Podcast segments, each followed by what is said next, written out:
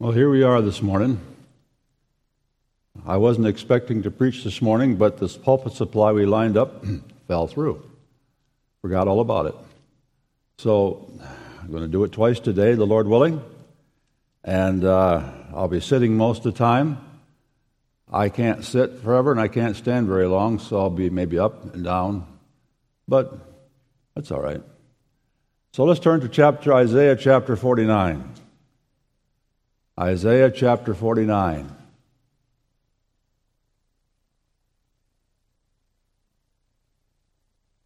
The first part of this chapter, up until the verses we consider, verses fourteen through sixteen, speak of the suffering and the work of the servant of the Lord. The concept servant of the Lord is found throughout the book of Isaiah. Sometimes it refers to Jesus Christ. Sometimes it refers to the nation of Israel. Sometimes it seems to be blurred and you're not sure exactly what's being referred to, and that's the case in this first part of the chapter. But the focus is the servant of the Lord or the servant of Jehovah. Listen, O isles, unto me, and hearken, ye people, from far. The Lord has called me from the womb. From the bowels of my mother hath he made mention of my name. He hath made my mouth like a sharp sword. In the shadow of his hand hath he hid me, and made me a polished shaft. In his quiver hath he hid me, and said unto me, Thou art my servant, O Israel, in whom I will be glorified.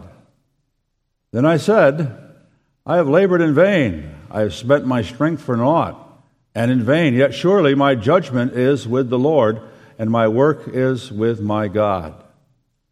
And now saith the Lord that formed me from the womb to be his servant, to bring Jacob again to him.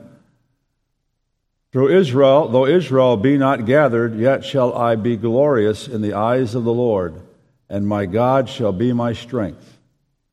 And he said, It is a light thing that thou shouldest be my servant to ri- raise up the tribes of Jacob, and to restore the preserved of Israel. I will also give thee for a light to the Gentiles, that thou mayest be my salvation unto the end of the earth. Now that all seems to apply to Christ, doesn't it? Thus saith the Lord, the Redeemer of Israel, and his Holy One, to, who, uh, to him whom man despiseth, to him who the nations abhorreth, to a servant of rulers, kings shall see and arise, princes shall also worship, because of the Lord that is faithful, and the Holy One of Israel, and he shall choose thee. Thus saith the Lord, In an acceptable time have I heard thee, and in a day of salvation have I helped thee, and I will preserve thee, and give thee for a covenant of the people, to establish the earth, to cause to inherit the desolate heritages, that thou mayest say to the prisoners, Go forth, to them that are in darkness, Show thyselves, they shall feed in the ways, and their pastures shall be in a high in high places.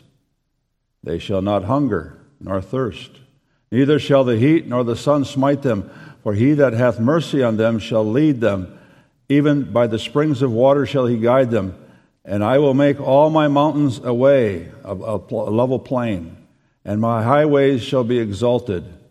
Behold, these shall come from far, and lo, these shall and these from the north and from the west, and those from the land of Sinim.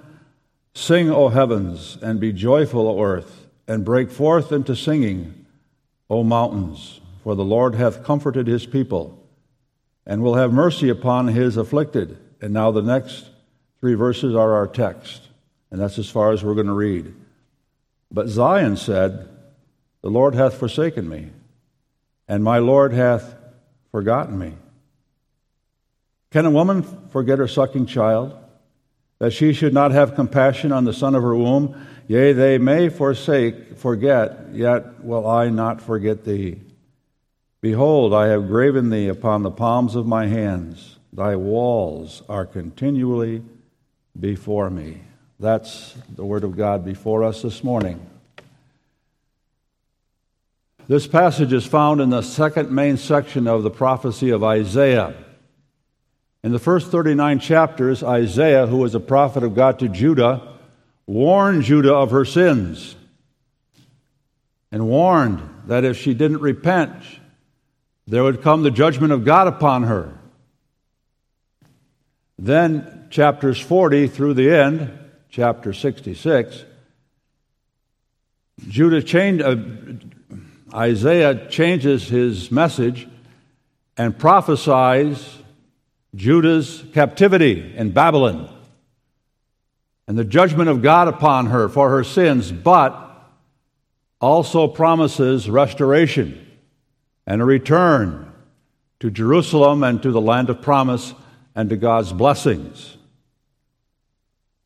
It's in that second section we find this passage.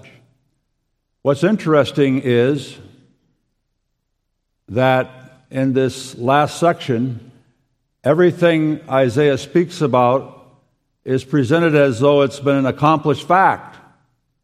Doesn't speak of what will, but what has been.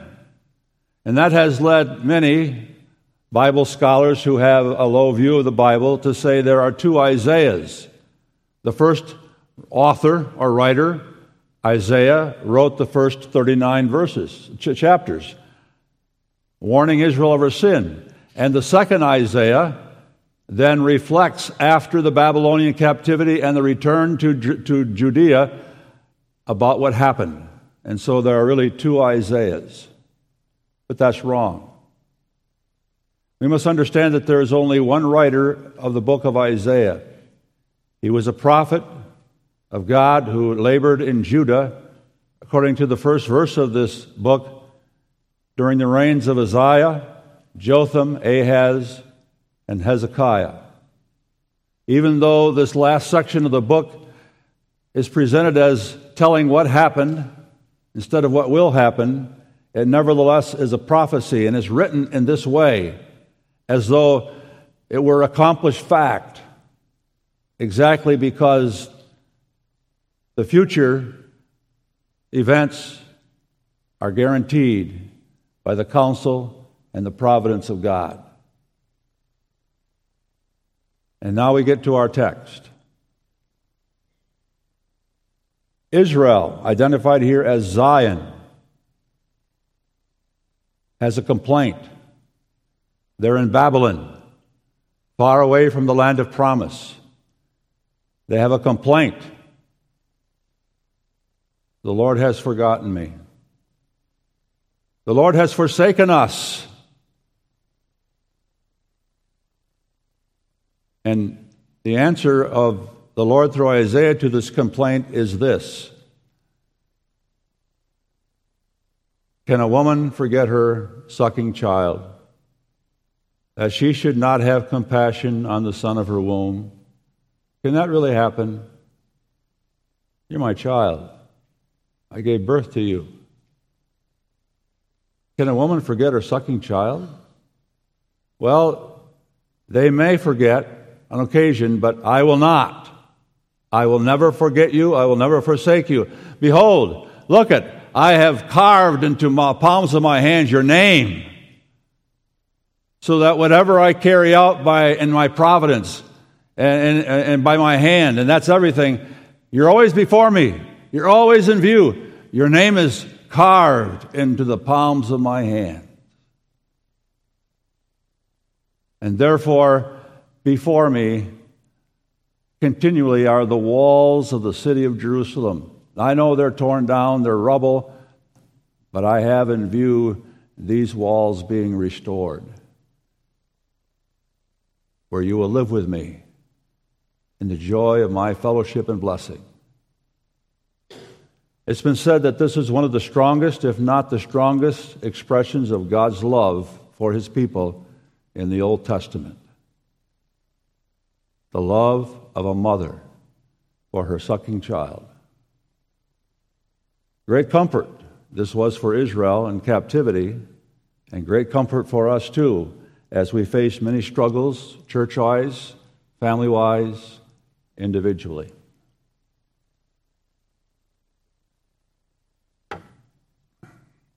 I call your attention to this passage under the theme, Graven Upon the Lord's Palms, First of all, a glorious reality. Secondly, a wonderful promise. And thirdly, a blessed comfort. The passage begins with a complaint of Judah. But Zion said, "The Lord hath forsaken me, and my Lord hath forgotten me." As I indicated, this places in prophecy Judah in the captivity of Babylon. And notice the name given to Judah, Zion. Zion hath said. Now, Zion was the mountain upon which the temple was erected in the heart of the city of Jerusalem. It was there on Mount Zion that the people of God went time and again to worship the Lord, to bring their sacrifices, to receive the blessing of the Lord. It was only through Zion and the house of God on Zion that the people of God in the Old Testament enjoyed the blessings of God's covenant. Judah is now uh, dressed as or referred to as Zion to emphasize God's special covenant people who enjoyed his covenant blessings on that holy mount decade, century after century. But now Zion is in captivity under the hordes of the Babylonians and Nebuchadnezzar. The walls of the city were breached, and the whole city was destroyed. The temple was broken down, the walls were broken down, anything that could burn was burned. Jerusalem and the holy temple was nothing more than a pile of rubble and burnt rocks. And the people of God were in Babylon in captivity on account of their sin. And so Isaiah speaks here in prophecy of the complaint of Zion. The Lord has forsaken me, and my Lord has forgotten me. Now, to forsake someone means to abandon them, to leave them behind, to fend for themselves. It presupposes a close relationship, a friendship, where you lived together, you worked together, you, you, you had each other's back. You looked out for each other. You have that in the close relationship of marriage, where God joins two into one. That's the way it should be in marriage. You live together. You look out for each other. You help each other. That same relationship exists between parents and children, at least it ought to, where parents especially look out for their children and live with them. But there are other relations too where there is such a close bond.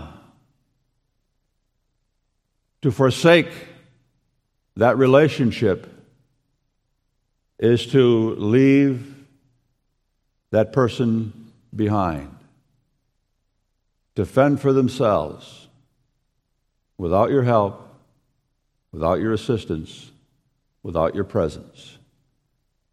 And then you also forget them. If you abandon someone, they're out of sight, out of mind, and your thoughts and attention are turned elsewhere. It's a terrible thing when that happens in marriage, or when parents do that to their children, or vice versa. It's a terrible thing. And this is what Judah thought Jehovah God had done by allowing Jerusalem and the holy temple on Mount Zion to be destroyed. And now they were far from the holy land of promise in, in captivity.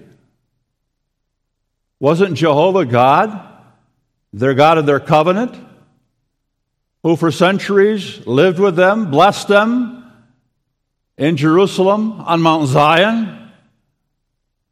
But the Lord had allowed Mount Zion to be destroyed. The people had been completely ripped away from their land and, and displaced in other places. How bitter that was to them. We sang that and the psalm just before the congregational prayer or afterwards. Psalm one thirty-seven. Listen, by the rivers of Babylon, there we sat down. This is Israel, Judah in captivity. By the rivers of Babylon, there we sat down. Yea, we wept when we remembered Zion. We hanged our harps upon the willows in the midst thereof. There they that carried us away captive required us of us a song, and they that wasted us required of us mirth, saying, Sing us one of the songs of Zion. And their response is, How shall we sing the Lord's song in a strange land? The true people of God were devastated in captivity. Surely the Lord had forsaken them. Their God had forgotten them. And that's often our complaint. Can be. When things go what appears to be against us. Persecution. The history of the church has been a history of persecution. Right here in this time, in this land, we don't experience much. Oh, we're marginalized, we're mocked, we're ridiculed. Maybe our careers will be derailed because of our Christian principles. But there are places today in third world countries dominated by Hinduism and, Muslim, and Islam where the people of God have been murdered, they're in prison, they're beaten, they're homeless, they're desperate. And that's been the case again and again throughout the history of the church. And we're coming rapidly to the day of the Antichrist. When that will be, will it be in my, your lifetime? I don't know. Could be. There will be a horrible persecution where the church will almost be wiped out. And very easily, the people of God will cry out, Lord, Lord, why have you forsaken me? You've forgotten us. The church can say that too when there's turmoil in the church, when the church is devastated with schism. That's happened repeatedly too. nineteen fifty-three, our churches were devastated by a departure of over, over, well over most of our ministers and over half of our people. And we're struggling with the aftermath of a schism right now. And although it's not a major disruption, it's more of a splinter, and nevertheless it affects many of us. It divides families. It hurts. Lord, have you forsaken us? Have you forgotten us? And then on an individual level, we have large families, Christian schools. We struggle to make ends meet, and that struggle is hard. We entered into marriage with expectations that weren't met. And there's a troubled marriage. And we're doing our best to maintain the marriage, but it's a it's a terrible, terrible grind. Or family members, sons and daughters give us great grief and sorrow by, by their sinful behavior. There are those who suffer with depression and anxiety. Lord, have you forsaken me? Have you forgotten me? The Lord answers Judah and us in our complaint. Verse fifteen, can a woman forget her sucking child, that she should not have compassion on the son of her womb? Isaiah speaks here of a mother who bears forth from her womb a son. How fierce is the love of a mother. How precious, how beautiful is the love of a mother to the child from her womb. My wife and I were blessed with nine children. What struck me after a while is that another child comes, I'm happy, but I don't have the bond that my wife had. She carried that child in her womb. From the very moment of birth, before birth, that bond was there. Fierce love. I had to learn to get acquainted with that child. That love came, but it was different than the love of a mother. It's been said that long after others have given up on a rebellious child, there's still a love of the mother that will not forsake or forget. I remember earlier in my ministry, there was a man. He was married. He had difficulties, mental illness. He said, no matter what, I know my mother will still love me. She'll still love me. That's the love of a mother. In addition to that, Isaiah speaks here of the son of the womb at her mother's, at his mother's breast. In other words, a little tiny infant who, who completely depends upon mother for food, for care. Father too, but that mother feeds from her breast. What compassion. I look back in my own situation with my family. I'm making a confession here. I don't know, maybe you men are the same, but I could easily let a child cry at night. Not my wife. That fierce, fierce love. Getting up at night. Staying up at night.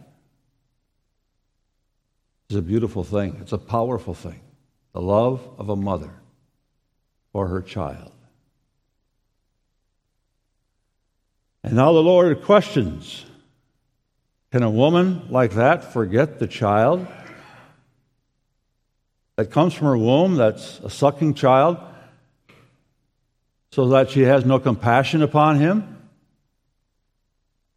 That's a rhetorical question to emphasize that there, there is no greater love for a child than a mother for her child.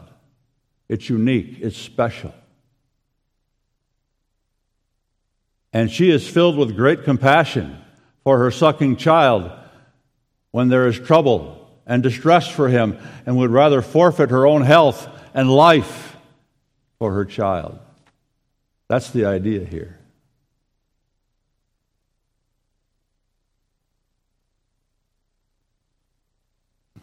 And so the Lord says, what about that? Can such a mother forsake her child? Well, he says, once in a while it does. And we see that today, don't we? It's rare. And sadly, with the decline of morals in our country, it's happening more often, especially a young single mother. Can't handle a baby. Foolishly abandons it, neglects it. Almost throws it away. That can happen, said the Lord, but I will never do that to you. My love for you, Zion. That was Judah. That's us. My love for Zion is the fierce love of a mother for the child of her womb, a sucking child. That's how strong my love is. Now there are those who like to say, well, we're talking about Mother God, and that's wrong. The Bible reveals, God reveals himself as Father, and we are taught to pray our Father which is in heaven, not our mother. But nevertheless, there is with our Heavenly Father that deep, powerful love, that special love that a mother has for the son of her womb. And to emphasize that fact, and that in that love he will never forget or forsake his people, the Lord informed Israel and us, he's graven our name on the palms of his hand. You know, my oldest daughter would write things on her hand, sometimes in the back of the hand, sometimes in the front. Well, what's that for? Well, I, I don't want to forget it. It's always there, see? She wrote it in ink so she wouldn't forget it. In much the same way, the Lord says, I have taken your name, the church, Zion. And in that name, Zion, are the names of every member of that church. And I've got them on the palm of my hand. And that means, therefore, that as I carry out my counsel and direct all things in history by the power of my hand, your name is there. It's always there in front of me. And I've carved it into the palms of my hands. My daughter would write ink, and pretty soon it didn't. It was gone, washed off. The Lord says, no, I, I, I've carved your name in the palms of my hand, so that no matter what I do, where I do it, when I do it, you're there. I see you. I'm reminded of you. You're never away from my thoughts. I will never, ever abandon you or forget you. Now, of course, that has to be understood figuratively, doesn't it? The Lord doesn't have hands like we do. Our hands are only human, earthly pictures of a reality in God, which is called God's hand. By this figure, the Lord expresses this reality, that He has, first of all, from all eternity, chosen the church to be His beloved, with whom He will live in intimate covenant friendship and fellowship. They're His people, the apple of His eye. And for the sake of His covenant, He has ordained everything in history. Everything that He carries out in history according to His eternal plan is designed for one purpose, for our God to live with us, to dwell with us, that we may enjoy Him forever in covenant fellowship. And so great is that love and that purpose that He has even committed His own Son to come in our flesh to bear the punishment of our sins so that this can take place. That's the reality. And so it's as though God has carved your name in the name of the church on the palm of His hand, so that in everything He does, He's reminded of you. He sees you. He cares for you. Never leaving, never forgetting, never abandoning. That's the first point.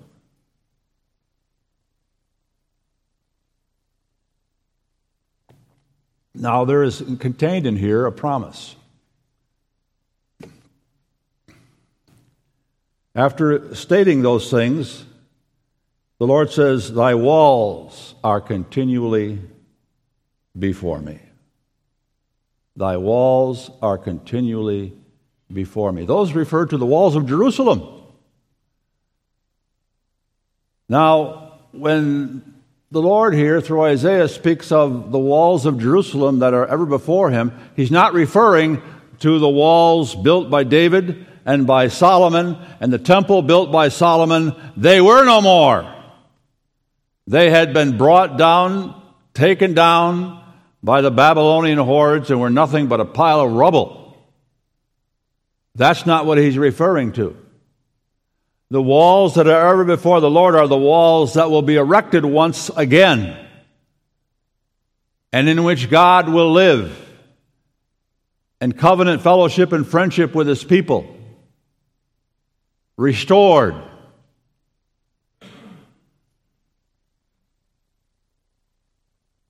Those walls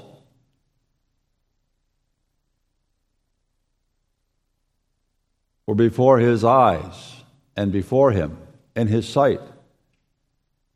even as the original walls were built, even as those walls were destroyed by Babylon, the Lord always had before him walls erected again with a more blessed eternal covenant fellowship with his people in Jesus Christ. And that constituted a promise, didn't it? He's going to lead his people back out of captivity, back to Canaan. Walls will be erected again, and a temple will be renewed and built again, and they will dwell once again in beautiful covenant fellowship with God. That was a promise implied here. I, I, I see new walls. They're ever before me. So, when and how was this promise fulfilled? It was fulfilled initially under seventy years later under Zerubbabel and Nehemiah. Zerubbabel led fifty thousand people back to Judea. And even though they had a hard time, they, they were had to be encouraged, they had to be rebuked, they they rebuilt the temple, and they rejoiced. It wasn't at all like the temple of Solomon, but it was a temple. And then Nehemiah came later, who was the king's cupbearer, who was appointed governor of the of, of the province. And he was amazed. The walls are in shambles. So he led the people in a very short time to rebuild the walls to make the church, the, the, the nation safe. And so the people of God came back, and they were able to enjoy in the secured walls of Jerusalem and in the temple of Mount Zion the blessings of God as before. However, that's not the final and complete fulfillment of this promise. The Lord spoke of those walls that are ever before him. That refers not to temporary walls, not a temporary city, not a temporary temple, but a permanent one, an everlasting one. And those walls and the city and the temple erected by Zer- by Zerubbabel and under Nehemiah were not that. They didn't even compare in beauty and power and strength to that under Solomon. And they didn't last very long either. Seventy years after Christ's birth, seventy A D, the Roman armies came and destroyed the temple again and destroyed the walls, left them nothing but shambles and rubble, piles of rocks. And so those walls of Jerusalem that were restored under Nehemiah and Zerubbabel, even though they were uh, uh, an initial fulfillment, looked ahead to, to a greater fulfillment and to more permanent walls. And they looked ahead to the new Jerusalem and, and the new creation with eternal walls. And you read of that in Revelation chapter twenty-one. Listen how this starts. And I, John, saw a new heaven and a new earth. For the first heaven and the first earth were passed away. That's where we are now. And there was no, no more sea. And I, John, saw the holy city, New Jerusalem, coming down from God out of heaven, prepared as a bride adorned for her husband. And I heard a great voice out of heaven saying, Behold, the tabernacle or tent of God is with men, and he will dwell with them, and they shall be his people, and God himself shall be with them and be their God. New Jerusalem, in the new creation, where God will dwell with his people in covenant friendship and fellowship as never before. And you go on in this chapter, and it talks about the walls of the New Jerusalem. Verses ten and following. And he carried me away in the Spirit to a great and high mountain and showed me that great city, the holy Jerusalem, descending out of heaven from God, having the glory of God, and her light was like unto a stone most precious, even like a jasper stone, clear as crystal, and had a great wall and high, and had seven, twelve gates, and at the gates twelve angels, and names written thereon, which are the names of the tribes of the children of Israel. And then it goes on to describe those gates. Those are the walls the Lord ever had before him. Now again, we mustn't think of those walls in a physical sense. This is symbolism. Belongs to that which eye has not seen, or ear heard, nor has it entered into the heart of man to conceive. We don't know exactly what those walls are going to be, but those are the walls that were ever before the Lord.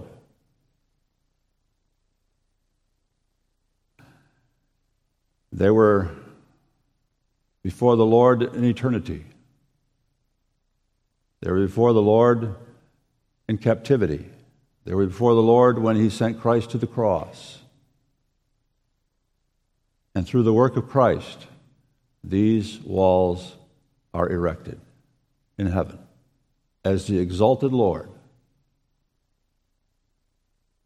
I suppose you could say, as in David's day and Solomon's day, they're still being erected because the people of God aren't always there, aren't all there. But when the Lord comes again and all things are made new, these eternal walls in the New Jerusalem will stand in beauty.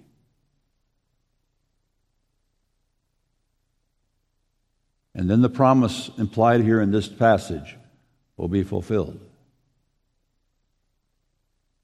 So, comfort, that's the final point here. With a view to these walls and the everlasting covenant, God sovereignly works all things. As I indicated, when God eternally decided in his counsel all things that shall exist or take place, these walls and what they represent and the fellowship of his people in these walls were uppermost in his mind. And he ordained all things to the end that these walls may be established. And as I indicated, he sent his Son, who stands at the count, at the center of his plan and counsel, to the cross that he might establish these walls. And to accomplish and to build these walls with all their perfect fellowship and salvation, Jesus Christ, God through Jesus Christ, works all things.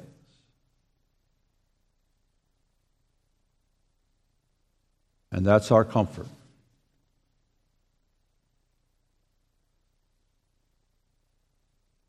As indicated, often, often it looks as though we question, has the Lord, has the Lord forsaken us? Has the Lord forgotten us?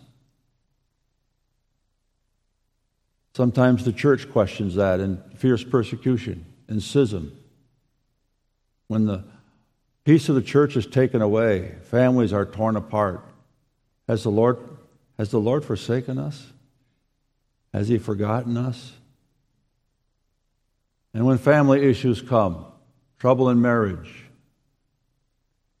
wayward children, infighting, where's the Lord? Has he forgotten us? And when our life individually is one of deep, deep sorrow, loss of loved ones, leaving us devastated,